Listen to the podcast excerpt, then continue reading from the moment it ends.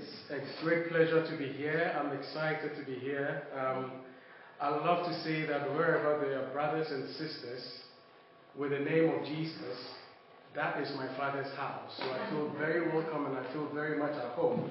Um, as has been said, my name is Daniel, um, and I'm a child advocate. I've been working for a great ministry, Compassion International, for the past 14 years. Um, my compassion journey started in 2009 in a lovely country in West Africa called Ghana. Um, so I worked in the Compassion Ghana office for seven years before relocating to this beautiful country, the UK. Um, um, so yeah, it's been seven years as well here in the UK, so it's been 14 years of compassion for me. And doing this work, I find it a great privilege, a great honor to be able to serve in this way in a ministry like Compassion. Now, for those of you who've never heard about Compassion, Compassion is a Christian child development ministry ministering to over 2 million children across the globe as we speak today. Now, poverty is, is a big thing in, in our world today. As, as I speak to you today, there are over 4 million children living in extreme poverty. Now, Compassion as a ministry, um, we are a Christian de- development ministry and we work solely with churches. So we are currently in 27 countries around the, the globe and we partner with local churches in those countries where we work to identify the neediest of the needy children um, so we can make the most impact, help them, come alongside their families and help them to give them a path out of poverty. Um, Delighted to be here to share on the theme being a member of the kingdom of God. When, when Peter shared that with me to say that that's a theme you're talking on for the rest of the year, I was like, that's amazing. That's, that's amazing. And that should be the theme, I believe, in our hearts all year round. Because as believers, whether we like it or not, we are members of the kingdom of God. Amen from January to December. it doesn't stop. And that is why I find it interesting. It's not a bad thing to say, but I find it a little bit interesting when I hear professionals say, Oh, I'm quitting my job, I'm going into full time ministry. I hear that very often. I'm like, what, what is that supposed to mean? If, if God has called you to be an accountant, that's your full time ministry.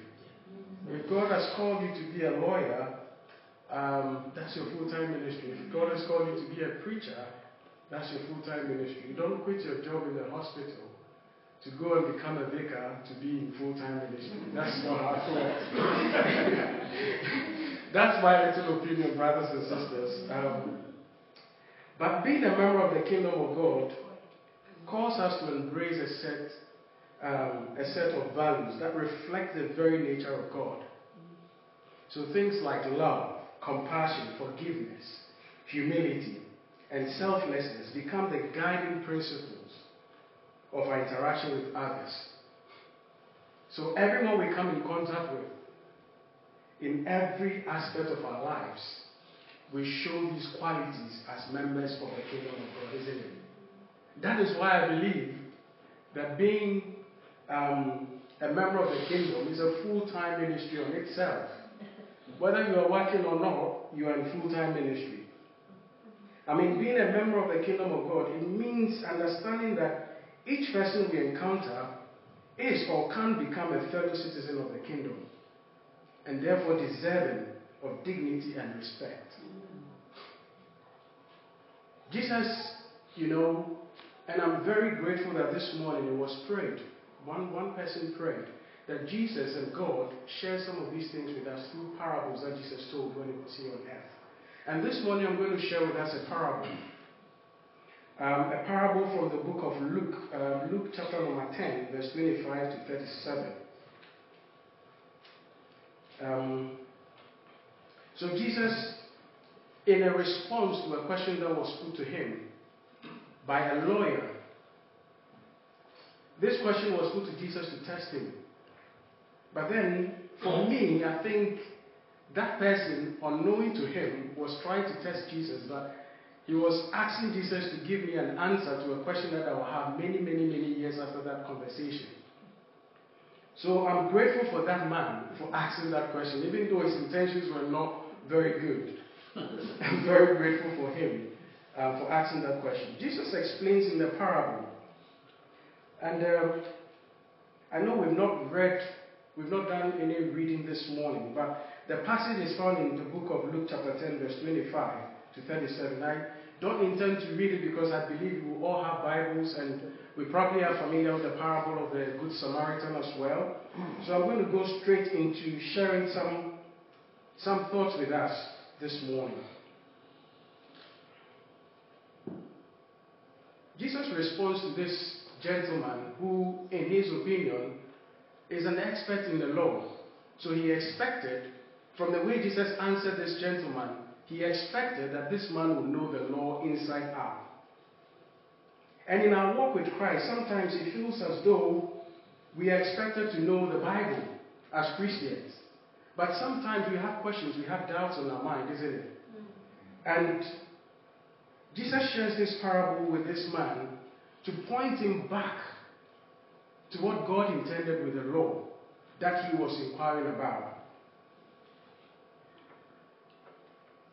In the parable that Jesus tells, Jesus tells of a, a man who was traveling on a journey and he got attacked by armed robbers. This man was attacked and was beaten and left half dead, the Bible says. But then there are three gentlemen who came along that same path as this man who had been beaten. And three characters in this picture that Jesus seeks to address and to help us understand what God's heart is for people who are broken, people who are vulnerable. The first person who came by happens to be an expert of the law as well, an expert of what the Bible says. At the time, they didn't have the Bible, but permit me to use the, the word Bible because that's what we use today. Jesus expected that this person would know what the law teach, teaches. But this man, being a priest, decided to look the other way. And from what I've read, from the research I've done, he had a very good reason in his own, in his own estimation. And that begs me to ask, what would be my reason why I'll be on that journey if I was that priest and look the other way and not help the gentleman? For me, I think I'll be thinking of fear. Fear that I'll be the next person to be attacked because this person was traveling on that same road and he was attacked by people. So I'll be in a hurry to leave that path before I'm attacked by those same people who attacked him.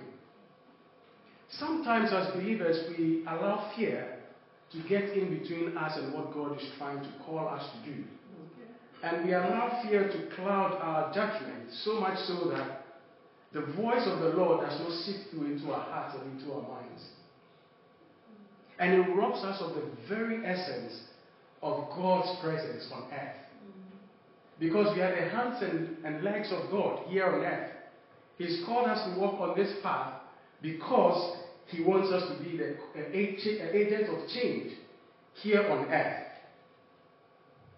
The second gentleman who also is, is a worker in the church, permit me to say, saw this gentleman and looked the other way and said, Well, he's not my problem. Someone else will come and attend to him. Sometimes, I'm sure it's the same, the same reason that he had. Probably was afraid. I don't want to deal with this. Perhaps I don't have the time. Have you been in a place where you feel God is calling you to do something, but you feel there's so much going on right now in my life? So much going on with my finances. So much going on with my time that I don't think I have the time. Or sometimes you think I don't have the skills to be the one for God to call for this assignment. Mm-hmm.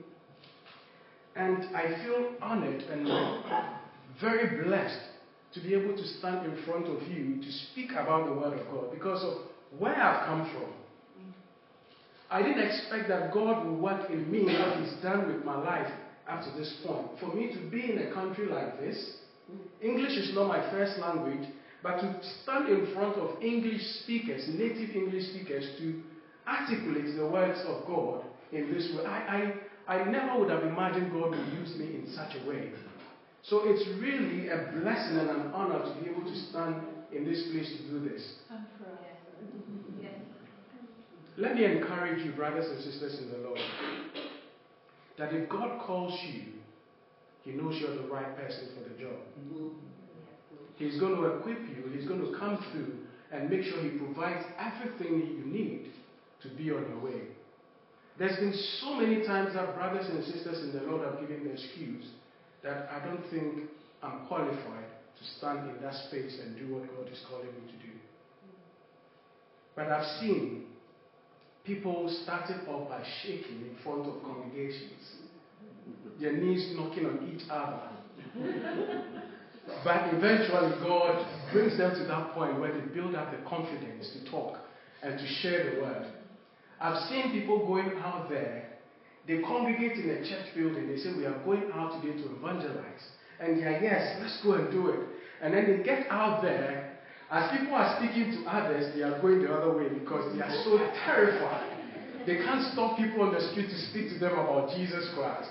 They don't know what the response is going to be. They don't know how people are going to respond to them. So it terrifies them. So they look very far away. Poor Jonah did the same. I'm not going to go and do this, God. But the one man, the third man in this parable Jesus talks about, the Samaritan, who has become, you know, a big thing when it comes to studying, you know, scriptures. This is the man who had all the reason not to attend to this gentleman who was lying half dead. He had all the reason in the world. Because the, the Jews and the Samaritans, they didn't really, they had a thing going. So, I mean, they wouldn't, he, would, he had all the reason. But he said, let me stop. Because this person lying there could be anyone. It could be anyone at all. It could be a rich man, it could be a poor man, it could be a very influential person, it could be someone who has very little influence in a sphere of society. It, it could be someone who is, you know, it could be anyone. So let me go and have a look. And then he went and had a look. This man was moved in his soul when he saw him. He took pity on him. He did not close his eyes to the need like the others did. But he approached and said, What can I do to help this man? You know, loving God with everything means allowing Him to touch our emotions and saturate our souls with compassion so that when we speak or when we see broken humanity, the love of Christ will well up in us and move us to action. Praise God.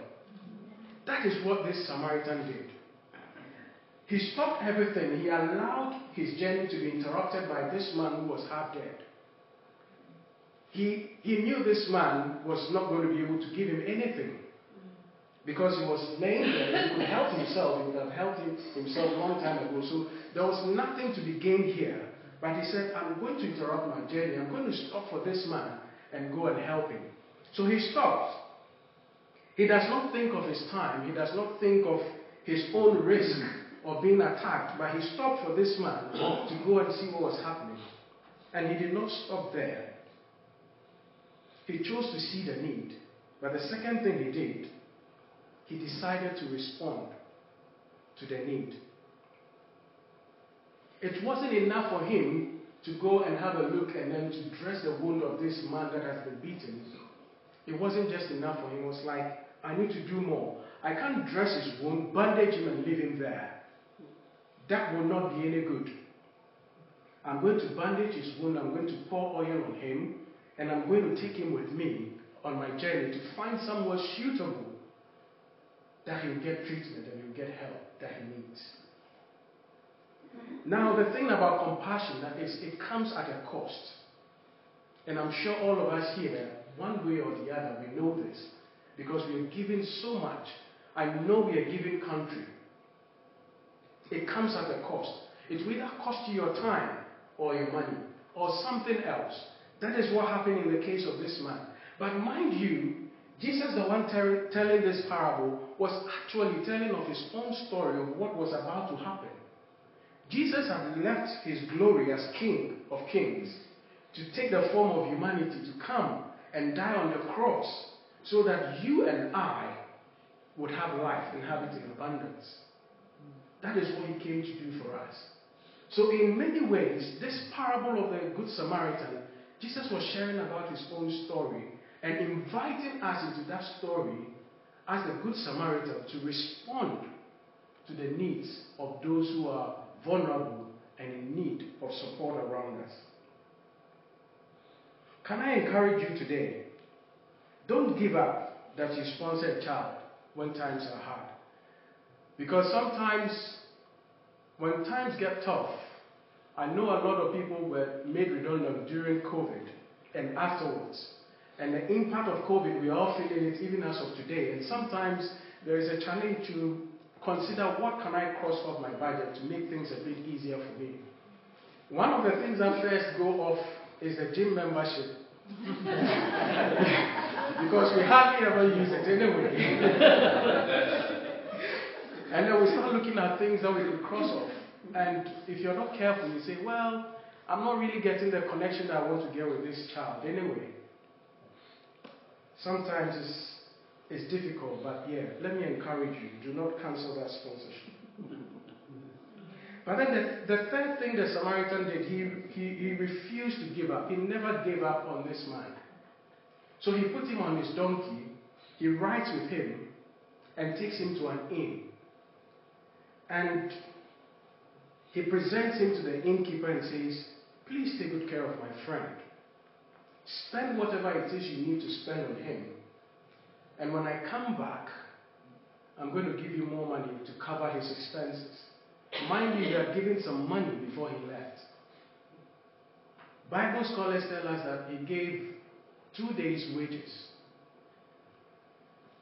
Now, can I ask you, as a sponsor, how many hours of work is going into your sponsorship?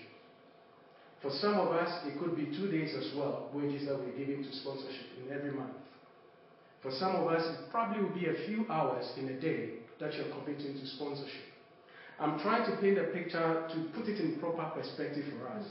I know some young girls, they don't have a job, but they said to their parents that we love to have a friend in Africa, and we think being a sponsor is a way to do it. They try to raise funds because they are not working, they are, they are children.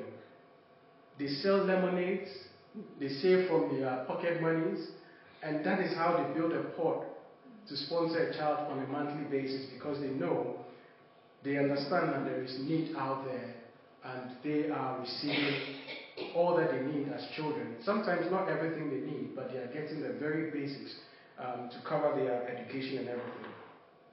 So this man gives two days of his wages to say, Go and take care of my friend. I'll come and I'll bring you more wages to care for him. Jesus is inviting us as members of his kingdom to be mindful of the people around us who are in need.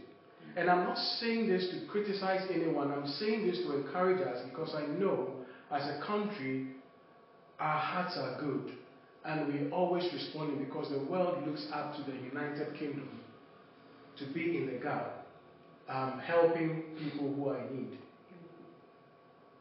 And for us at Compassion, we know that the church has God's mandate to go out there in the communities, in the societies, to minister to these people. Places where big organizations will not go to because it's not profitable for them, God has called the church to be in those places. And I'm not saying this to the shame of any big organization because those big organizations, some of them, they fund the work of the churches. And so they are in many ways responding to the call of God in those societies and those communities, helping the vulnerable out of poverty. It's important for us, brothers and sisters in the Lord, that we are reminded this morning of this parable that Jesus tells. He invites us with this parable to show love, to show compassion, and never waver in our deeds, in our giving. Jesus invites us to be exactly like Him because it is costly. Because God, His first Son, His only begotten Son, to come and die a shameful death on that cross so that someone like me, it's personal for me, so that someone like me will be saved and have a place with the Father when He comes. Being a member of the kingdom of God invites us to participate actively in the work of building a better world. It's not a passive membership, but a call to be agents of positive change. Whether through acts of kindness, social justice advocacy, or simply spreading love and understanding, we are all called to be ambassadors of God's kingdom. Amen. Amen. Thank you. God bless you. And I sincerely hope you prayerfully consider helping us find a sponsor for a child this morning. God bless you.